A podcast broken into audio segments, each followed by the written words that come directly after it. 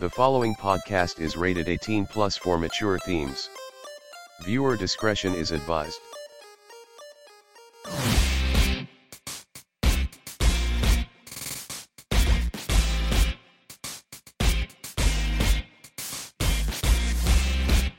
Hello and welcome to episode 5 of The Roundtable, an 18+ podcast talking about the culture and history of the fat fur and inflation fur communities.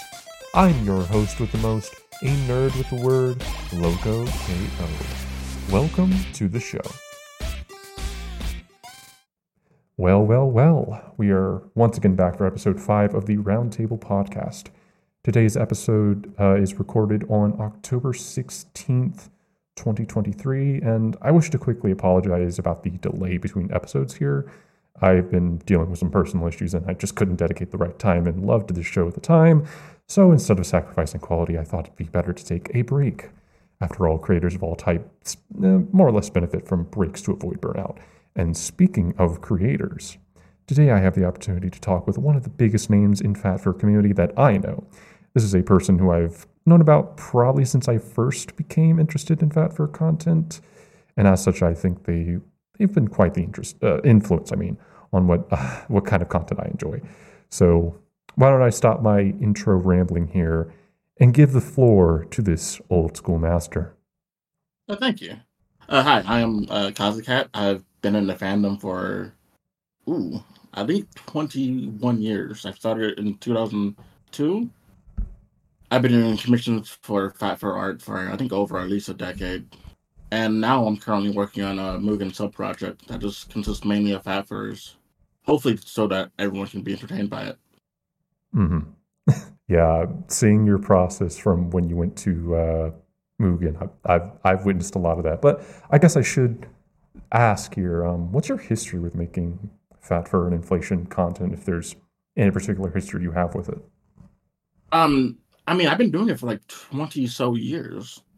So when I came in, there were a lot of fat fur artists, but I think I was only when I was really interested into packer nips and hippos at the time. So I really pushed that more than others. And nowadays, there's a ton of fat fur artists that love hippos and packer nips.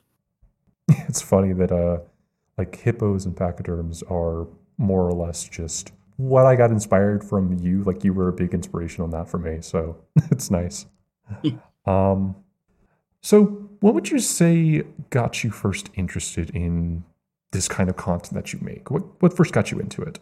That's the thing. I didn't know about the fandom until around that time period, like around the early 2000s, because I would just doodle for myself at that time. And since drawing anthro characters was easier than drawing humans, I just kept doing it. So so when I went public, that's just what I would do. I got you. And was there like a particular, I guess, focus you had? Not really. Maybe on larger posteriors, yeah. But that was about it. I got you.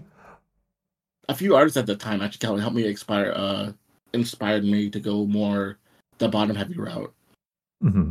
And that's, go ahead. I think one of them was like XYXTLIN. I can't pronounce his name. But he was drawing like anime characters. Name. Yeah, he was drawing anime characters that were super bottom heavy. And I just really liked that. I was like, yeah, I'm going to do that too. Yeah. But I always had an interest in, larger arrears. So it was natural I was going to go in that direction.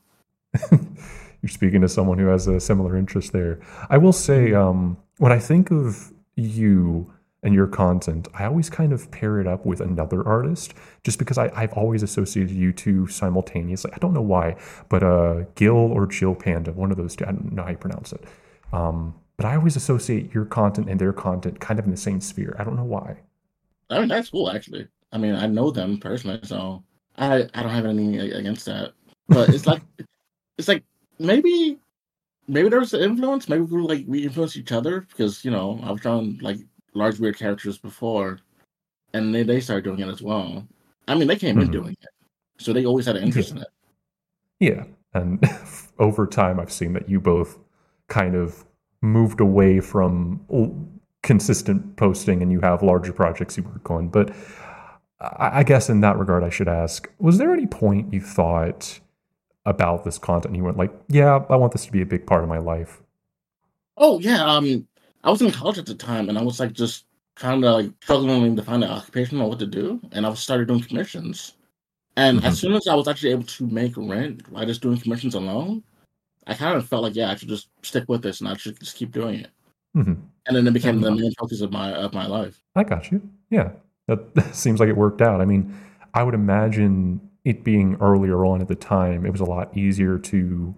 Would you say like it was easier at the time to get commissions, or it's more hectic now? What would you say in terms of that?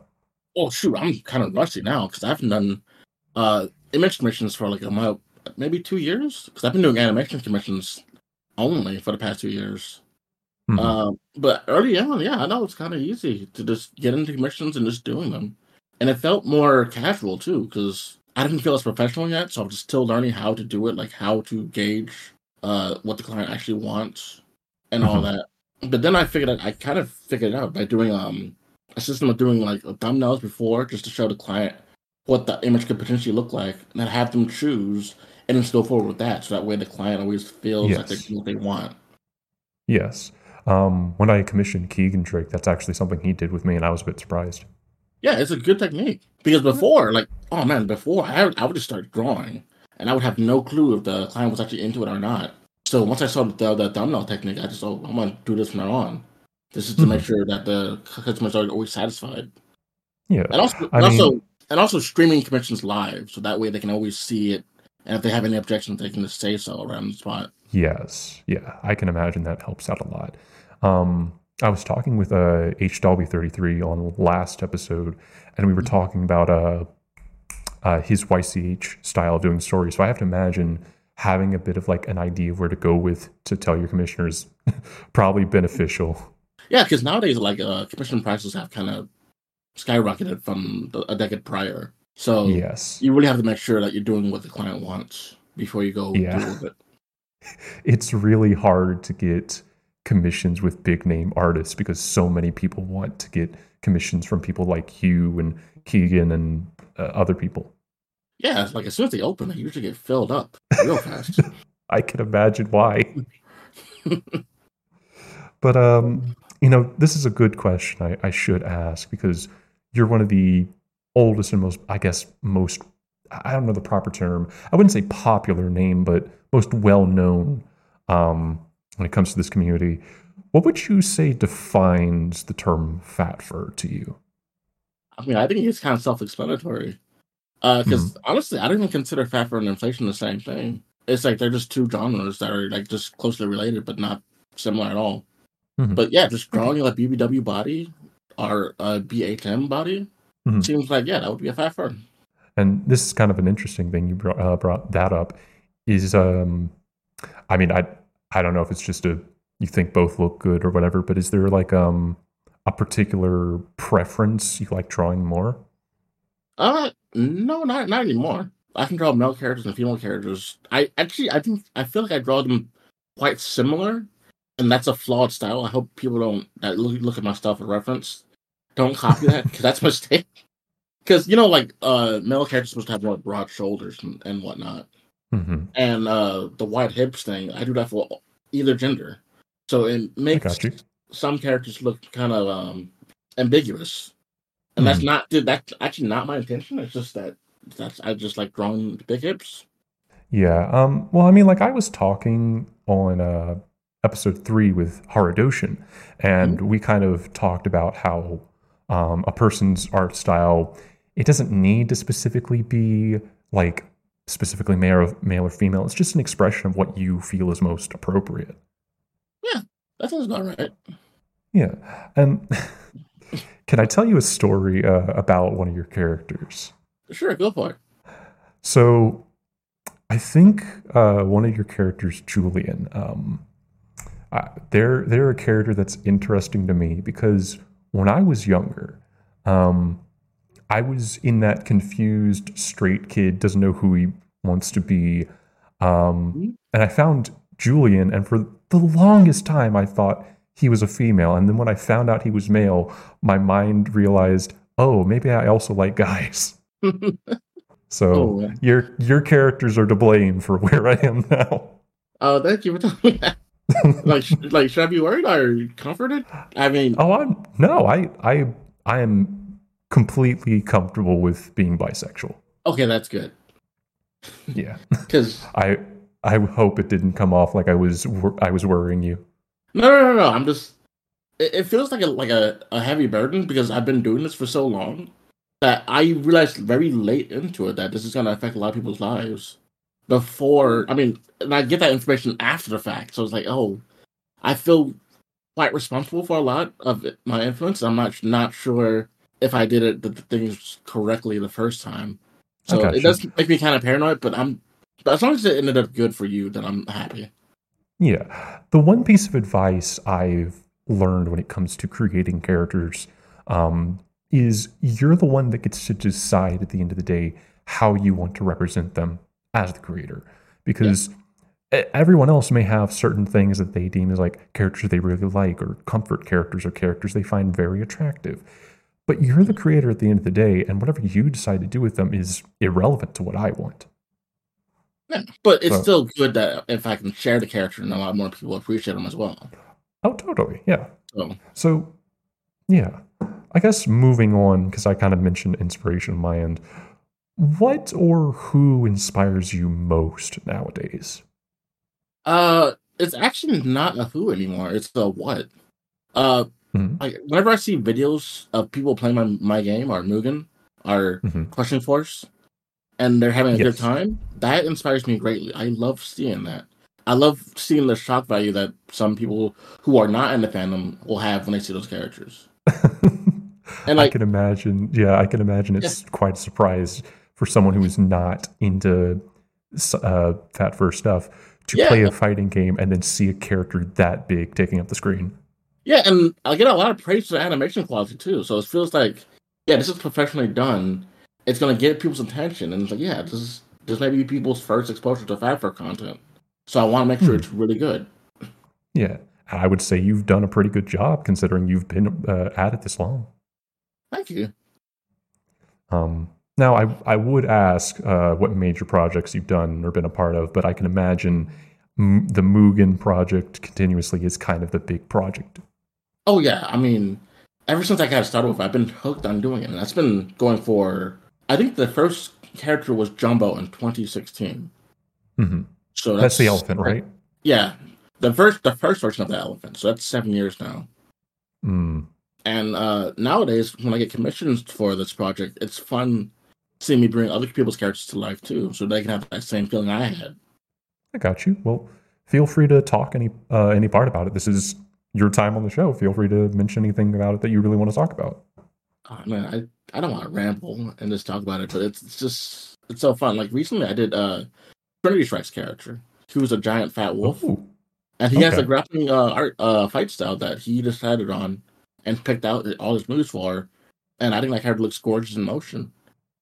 And then my friend's Squashfats characters, Texas, I did that just as a nice homage to him. So I made sure that his character felt like it came from his game and was not missing anything. So all the bosses, the rogue gallery, all the same moves, similar poses for all the animations, all of it was just done.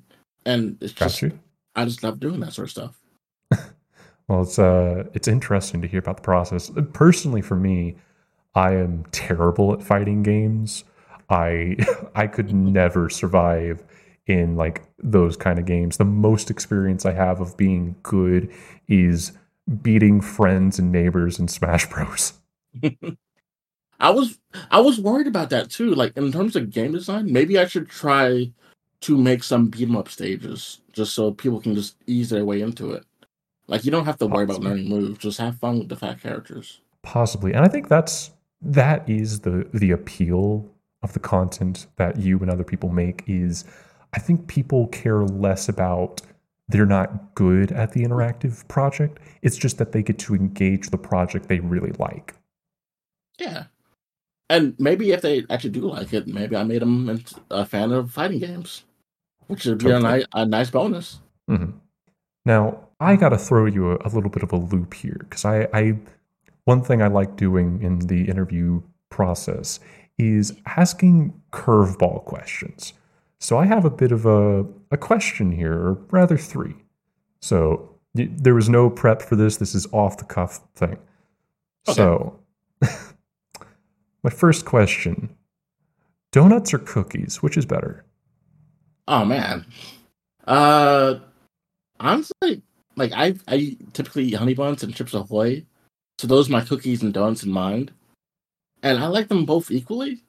But I think I'll probably eat more cookies than donuts. So I'll say cookies. Gotcha. Next question. Polar bear or grizzly bear? Which would win in a fight? Probably the polar bear. I mean, that's a carnivore full time. Whereas the grizzly bear is more of an omnivore. All right. Well, dude, I could see that possibly. All right. Last question. Do you think aliens are real?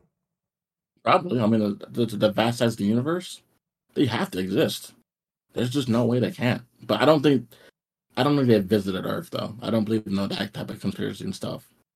Mm-hmm. But actually existing? Hell yeah. They have to be out there somewhere. Interesting. All right. Well, thank you for those. We're going to move back to the main questions here. So we talked a bit about, old characters and old work you've done, like Jumbo for 7 years ago.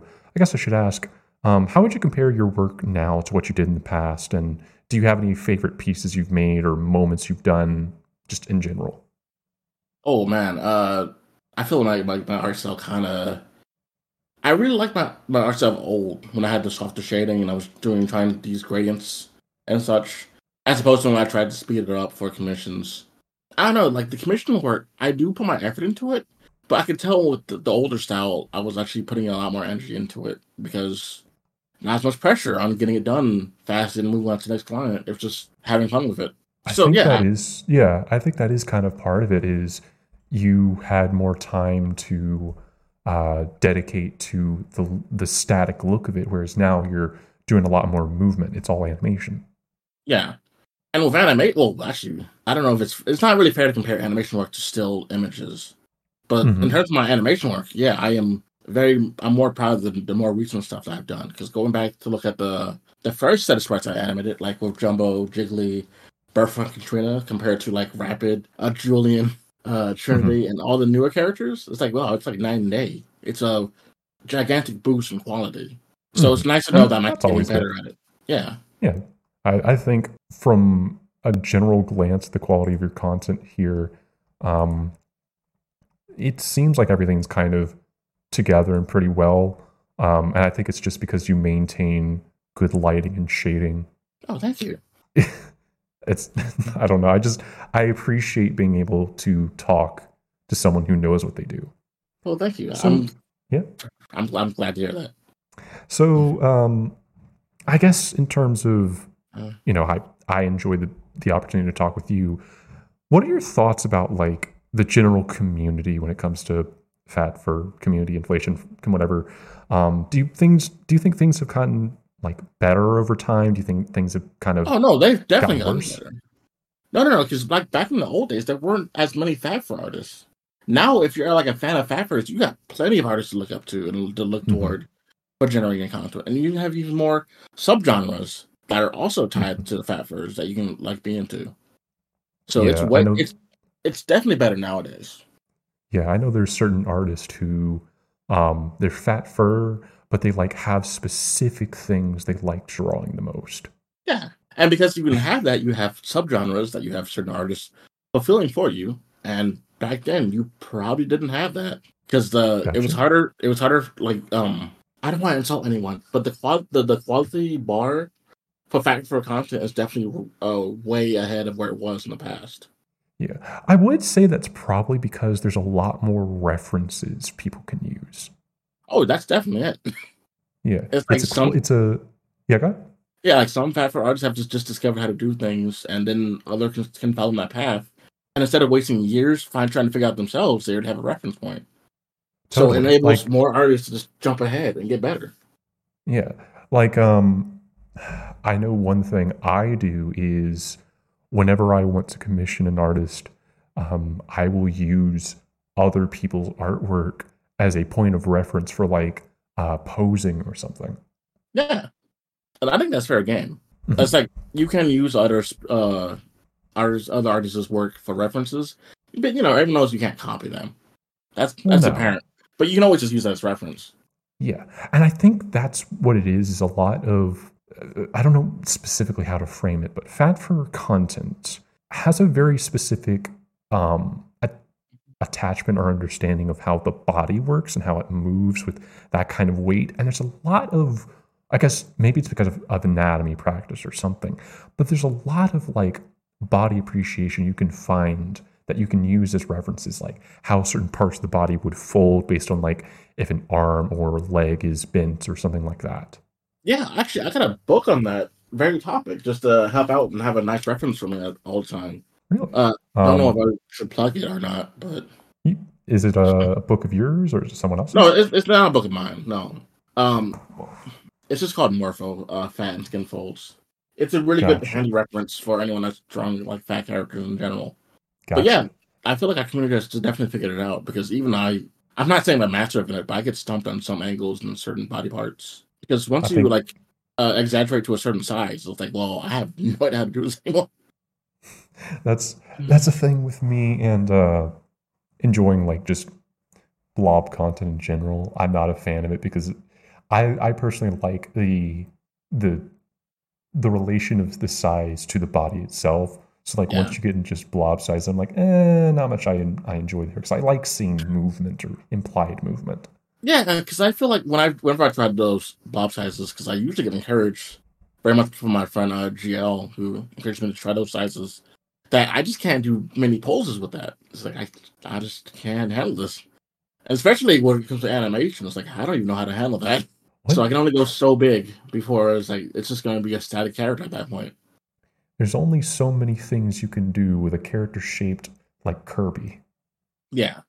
Which is funny, because when they work on Kirby, they actually draw an actual figuring for his pose. And just make Kirby mind them. In terms of storyboarding, I mean. Yeah, I got you. You know, we've been going for a very short amount of time. I'm surprised. But I guess in that regard, is there any kind of questions or advice you have for the community in general? Yeah, like every artist is going to tell you that just practice and practice and practice. And yeah, that is true, but you don't want to burn yourself out. And sometimes taking a break and coming back to something with reference is a better course of action than just practicing and burning yourself out. Yeah, like I said at the beginning of this episode, I think if you're at a point where you can't properly dedicate the proper love and appreciation you want to put into something, it's better to take a break and do something else. That's why, like I'm still in college. And so one thing that happens with me is I can't get started on schoolwork until like 3 p.m. That sounds like a fair time, though, because I'm a night worker, too.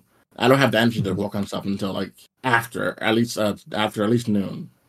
Yeah, but then again, I'm like the person who will, if given... where I don't have to go into work in the morning the next day, I'll just stay up till probably 12 doing stuff.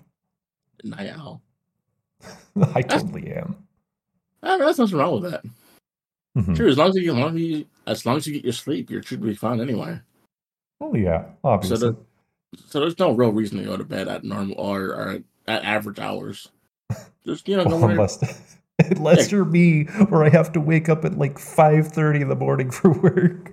Oh yeah, well, work's gonna ruin that. You don't have the freedom to just go and sleep whenever you want anymore. Yeah, I mean, you do commissions for your job, right? This is your job, right? Yeah. Okay. Then I guess in that regard, what's your general like? Give me a random day kind of schedule. Oh, it's kind of set in stone at this point. I kind of start working around 5 through 7. It's either that's just the start date, and I go until either 10 or midnight, depending on how long the commission takes to get done. And nowadays, since it's only animation, it can be based on how many frames I have to get done. And if it goes too long, I just make it a multi-day project. Gotcha. And try to spread it out so I don't burn myself out.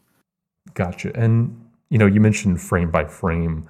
What is like a typical, like, I guess, how long does it typically take you for one frame? Oh, one frame. Well, it goes up exponentially with the amount of frames that you add, because you have to do the whole process and then you move on to the next step. So one frame would just be like a drawing. So that probably could be done in like 30 minutes. Okay, so probably like a... What's the average length of these animations you do for commissions? Oh, since they're a tactical fighting game, they're usually around 6 to 8 frames. And it usually takes me 4 hours to get them done. Yeah, that sounds about right. So you can get down about one move in one day. Yes. And I prefer it that way to not burn out, because I tried doing 2 instead of just rushing along. But then you get tired and you start rushing stuff, and it doesn't look as good. It's best to just have full energy so you can commit to the project instead of sacrificing just to get it done when you're tired. I got you. Well, it certainly sounds like you got things down. I imagine, considering you've been doing this for as long as you have, it's just become muscle memory at this point. Oh, yeah.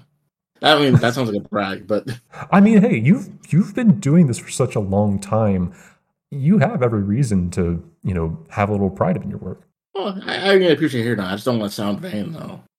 Yeah, so I sketch it out. I do my best. I will say, if you're on my show and I'm interviewing you, do not be afraid to be as quote-unquote vain as you want, because this is your opportunity to talk about you as much as you want. Yeah, even with that, I'd rather still show some restraint. I mean, I really appreciate the praise, though. It's all good. Now... I guess since we're starting to wrap up here, any final thoughts or questions you have? Yeah, I hope you do more of this series. And since you brought them up earlier, I really hope you actually interview Gil as well.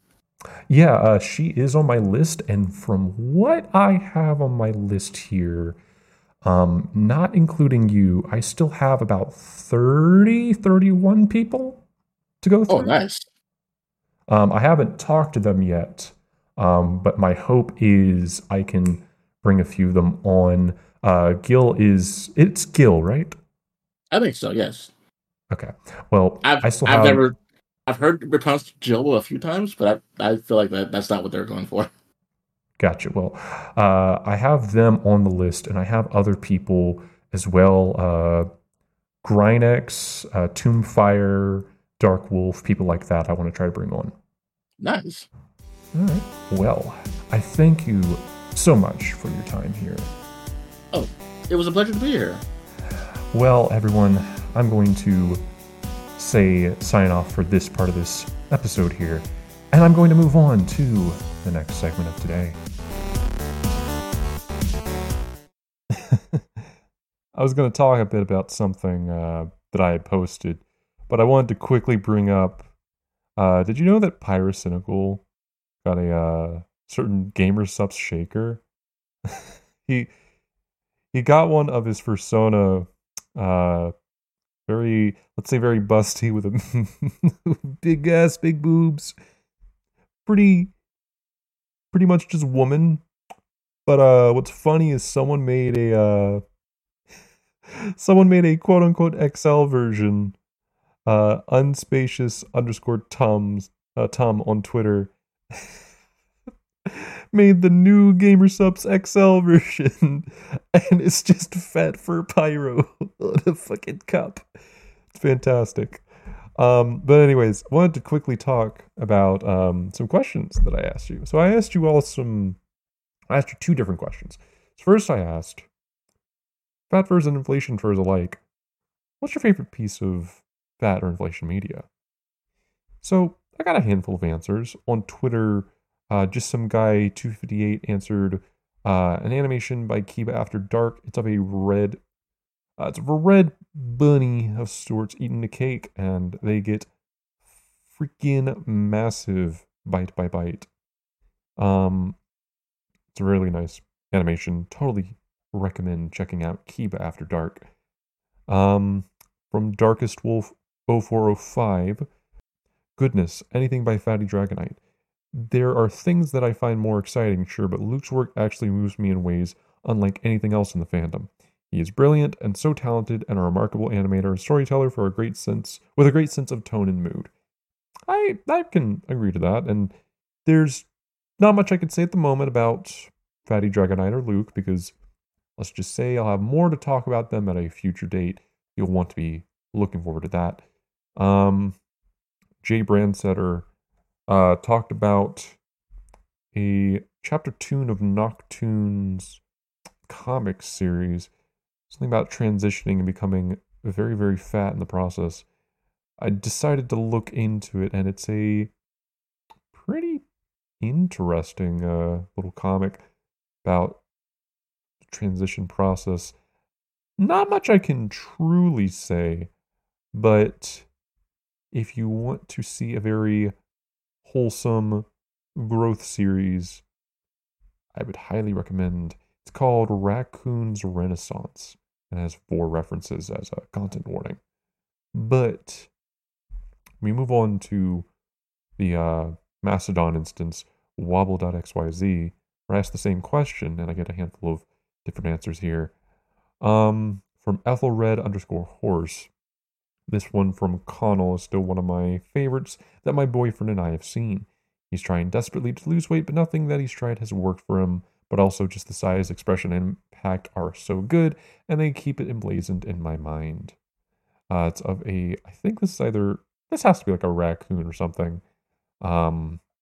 Looking at their weight, very surprised, and going, how could this possibly happen? I've stuck to my diet to the letter. It's very, very, I can see how it kind of impacts you in a way. From Eldad, they start just by saying cracks knuckles, and I just like, we're going to hear it? And they eventually give a link by Purple Birdman to what I guess is a moose.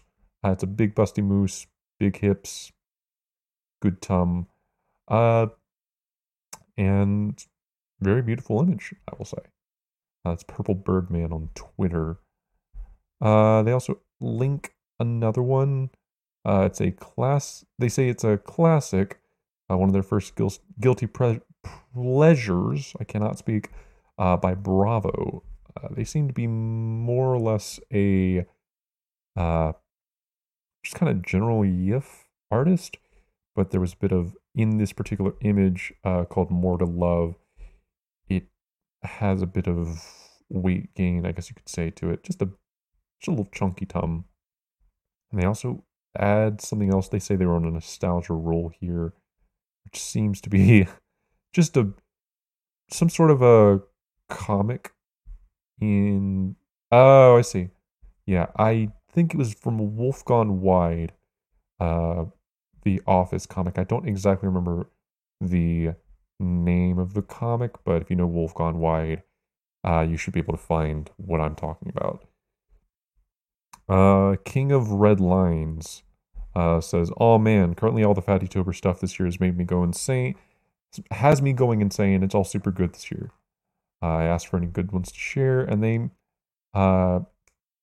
they link me Mind of a Bear on Twitter. It's of Tony the Tiger in a car. Day 19. The prompt is vehicle from the Fatty Tober prompts this year. Next we have Coyote at blimps.xyz. They go, "Oh man, that's really tough. I've been around for so long in this space. I know what got me into inflation to begin with is King Cuckoo from the Raggedy Ann movie in the 70s, who inflates when he laughs.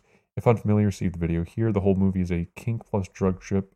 It's where my own regal form stems from, as I finally indulge it, like, I don't know, easily 30 years after originally seeing it and 20 years after becoming furry. See thread of such art. See thread of such..." Is that just duplicated? Okay. I don't know. There's just so much good stuff out there. Hard to say what in particular would be a favorite of mine. Quite a good amount of stuff here to me, I would say. And then we have Peckish going, "But there's just so much good stuff to pick from. I don't know about favorites, so I'll just drop something that's been living in my head rent-free for too long, that being Cheetahs Are Meant to Be Fat from the Gain Jam 2021 by Erg and Keto Blipass." I think that Keto Blipass. I'm going to say that. I have seen that, that particular game, Cheaters Meant to be Fat. I've wanted to play it, but I don't know exactly if there's just an issue on my end getting the particular, like, engine that I'm supposed to set up. Whatever emulator I'm supposed to use, or whatever system I'm supposed to use that's supposed to run it, just isn't working for some reason. But they continue by saying, not entirely sure why.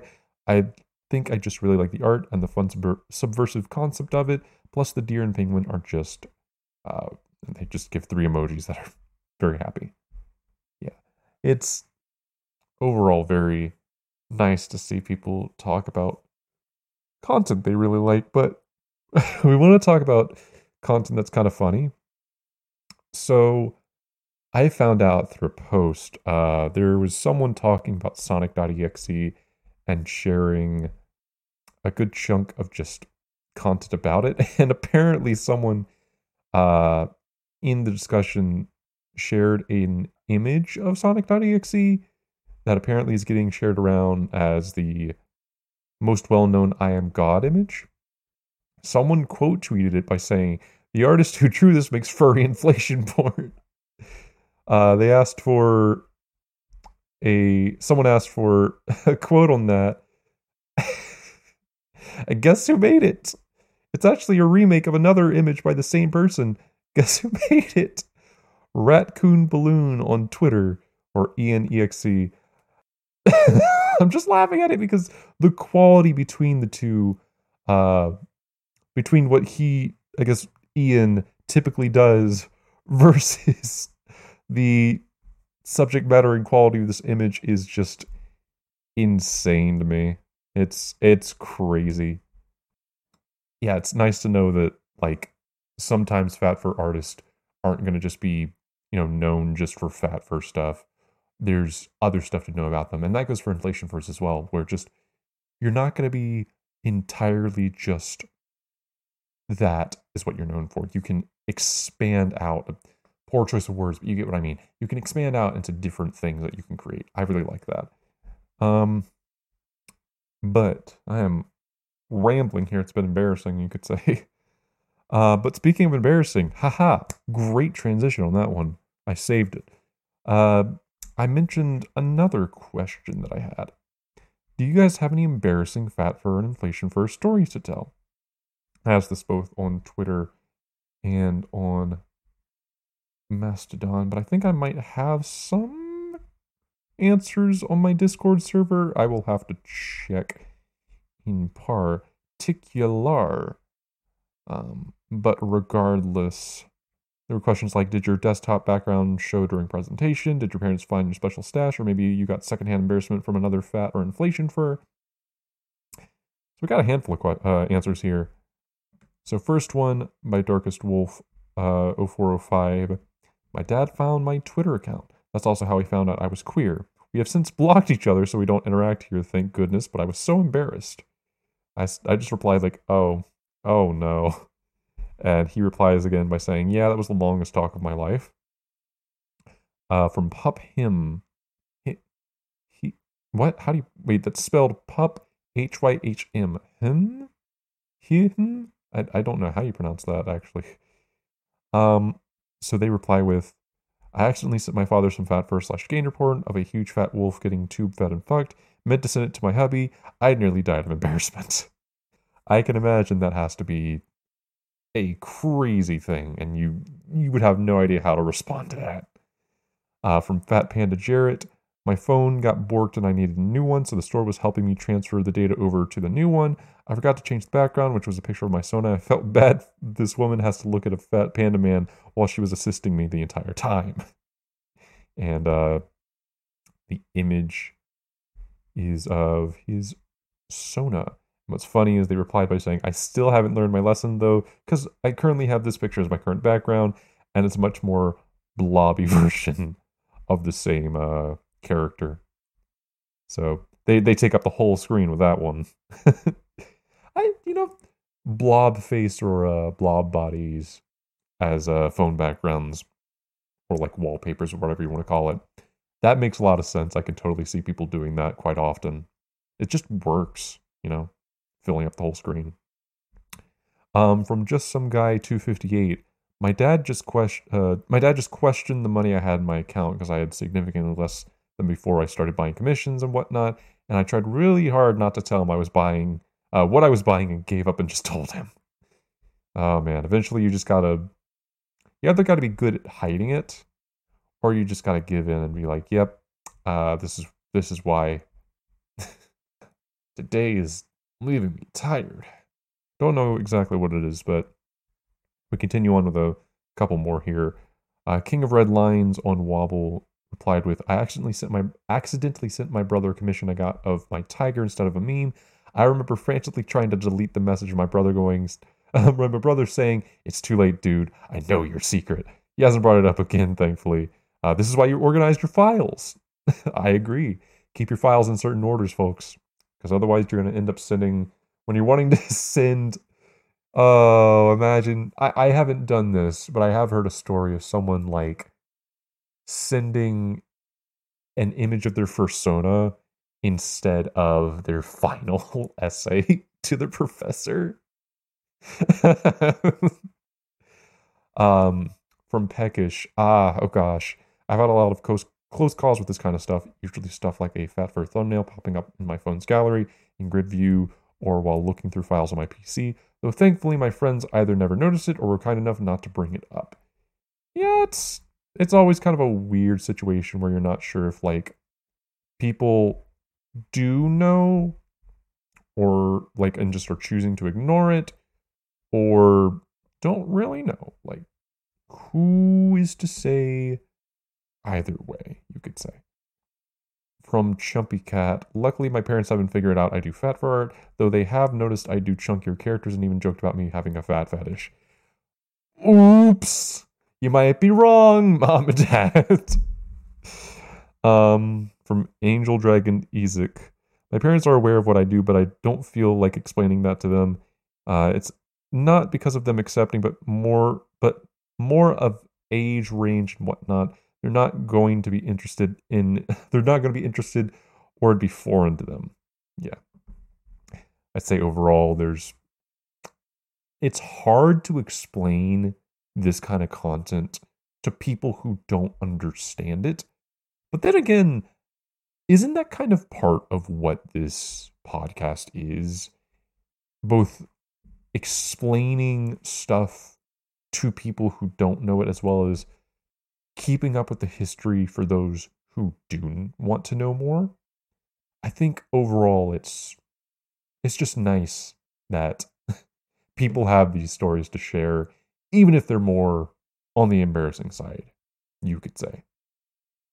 And with that, we come to a close for today's episode. If you'd like to keep up to date with any future podcast episodes, you can check us out over at soundcloud.com/loco-k-o. Or if you have any questions or just want to contact us, you can shoot me an email at lococo.hbf@gmail.com. With all that said, thank you for coming, and I hope you have a fat and happy day. Till next time.